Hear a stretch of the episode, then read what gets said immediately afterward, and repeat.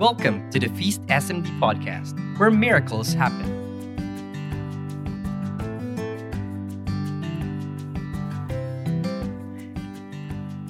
Hello, friend, and I would like to welcome you to another Monday edition of Daily Encounter, your daily dose of God's awesomeness. I pray that you will keep your heart and mind open, open for God today because He will speak to you.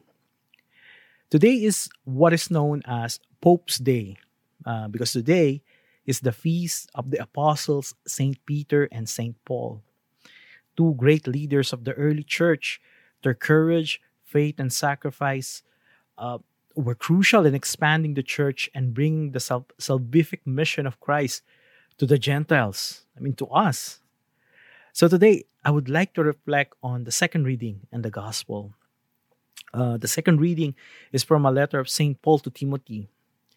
Uh, well, the Gospel is when Jesus established the authority of St. Peter as the first Pope and handed to him the keys of heaven. So let us begin. The second reading. The reading is from the second letter to Timothy, chapter 4, verse 6 to 8 and 17 to 18. I, Paul, am already being poured out like libation, and the time my departure is at hand. I have com- I have competed well. I have finished the race. I have kept the faith. From now on, the crown of righteousness awaits me, which the Lord, the just judge, will award to me on that day, and not only to me, but to all those who have longed for his appearance. The Lord stood by me and gave me strength, so that through me the proclamation might be completed, and all the Gentiles might hear it. And I was rescued from the lion's mouth. The Lord will rescue me from the from every evil threat, and will bring me safe to his heavenly kingdom. To him be glory forever and ever. Amen. The Gospel is from the book of Matthew, chapter 16, verse 13 to 19. When Jesus in the region of Caesarea Philippi, he asked his disciples, Who do people say that the Son of Man is?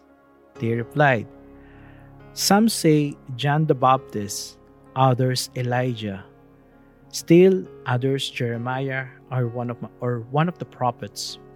He said to them, But who do you say that I am?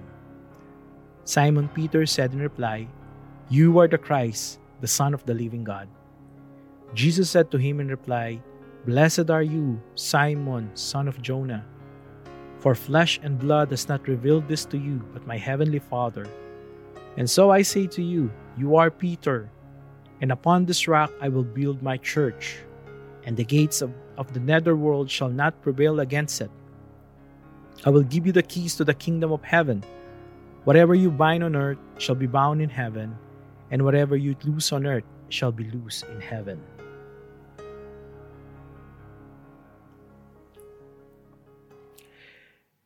If you are familiar with the stories of Simon, Simon Peter and Paul, you know that they did not start as great saints. In Luke chapter 5 verse 8, after Simon Peter witnessed the miracle of Jesus filling his empty nets with fish, he said to Jesus, Depart from me, O Lord, for I am a sinful man. And among the twelve, he is known as the as the most righteous, you know. And uh, he didn't and did he not deny Jesus three times after promising he would follow him even to death? You know, then we have Saint Paul. Saint Paul persecuted and murdered Christians. Did he not hold the cloaks of the people who stoned to death uh, the martyr Stephen. But despite their glaring sinfulness and iniquities, the Lord used them to proclaim the kingdom of God, baptizing and preaching in the name of the Lord. So let me share with you uh, these, these two key points that I realized when when I was reflecting on this on these readings. So the first one is when Jesus calls you to a mission, he calls you, regardless of your state in life or what you are doing. You know, when, when Simon, Simon Peter was called, he was fishing, you know, doing his own craft, his real line of work. Now, now Paul was on his way to Damascus, you know, to come to come after the Christians. He was about to commit another great sin, you know. He was he was going to persecute them and and most likely murder them. And yet the Lord used that opportunity to change his heart and send him out to a great mission. The beautiful similarity in their response to God's calling is when they both showed humility and the eagerness to know Jesus.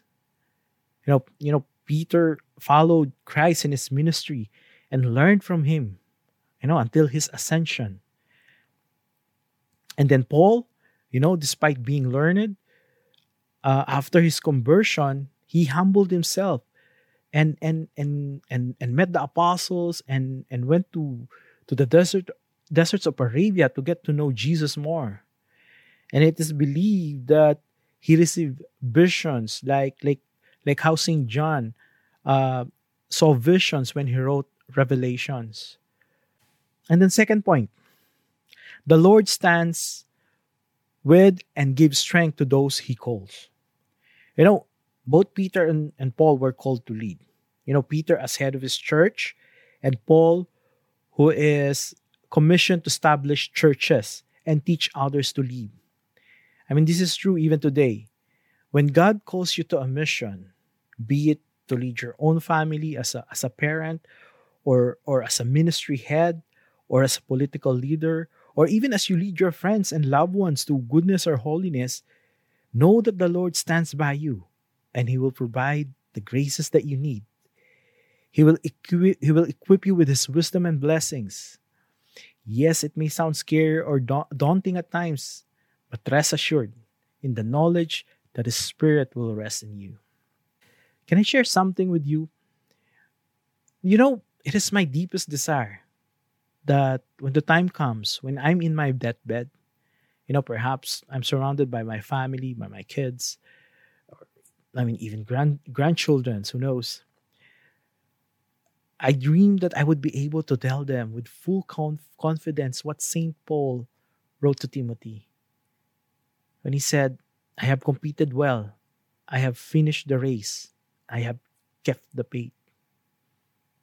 And then and then when when when I meet our Lord, I dream that I would be able to say to him, Lord, it is finished. Instead of saying, Oh no, I am finished.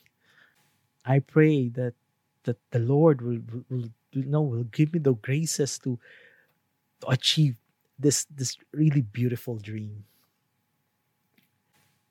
Please join me in this prayer.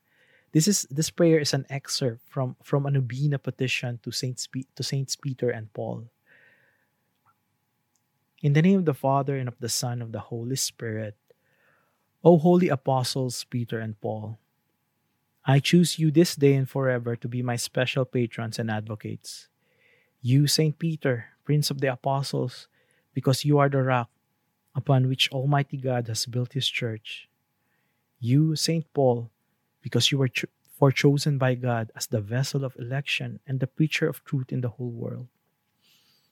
Obtain for me, I pray, lively faith, firm hope, and burning love, complete detachment from myself, contempt of the world, patience in adversity, humility in prosperity, attention in prayer, purity of heart, a right intention in all my works, diligence in fulfilling the duties of my state of life, const- constancy in my resolutions, resignation to the will of God, perseverance in the grace of God even unto death, that so by means of your intercession and your glorious merits, I may be able to overcome the temptations of the world, the flesh, and the devil, and may be made worthy to appear before the chief and eternal shepherd of our souls, Jesus Christ, who with the Father and the Holy Spirit live and reign for endless ages, to enjoy his presence and love him forever.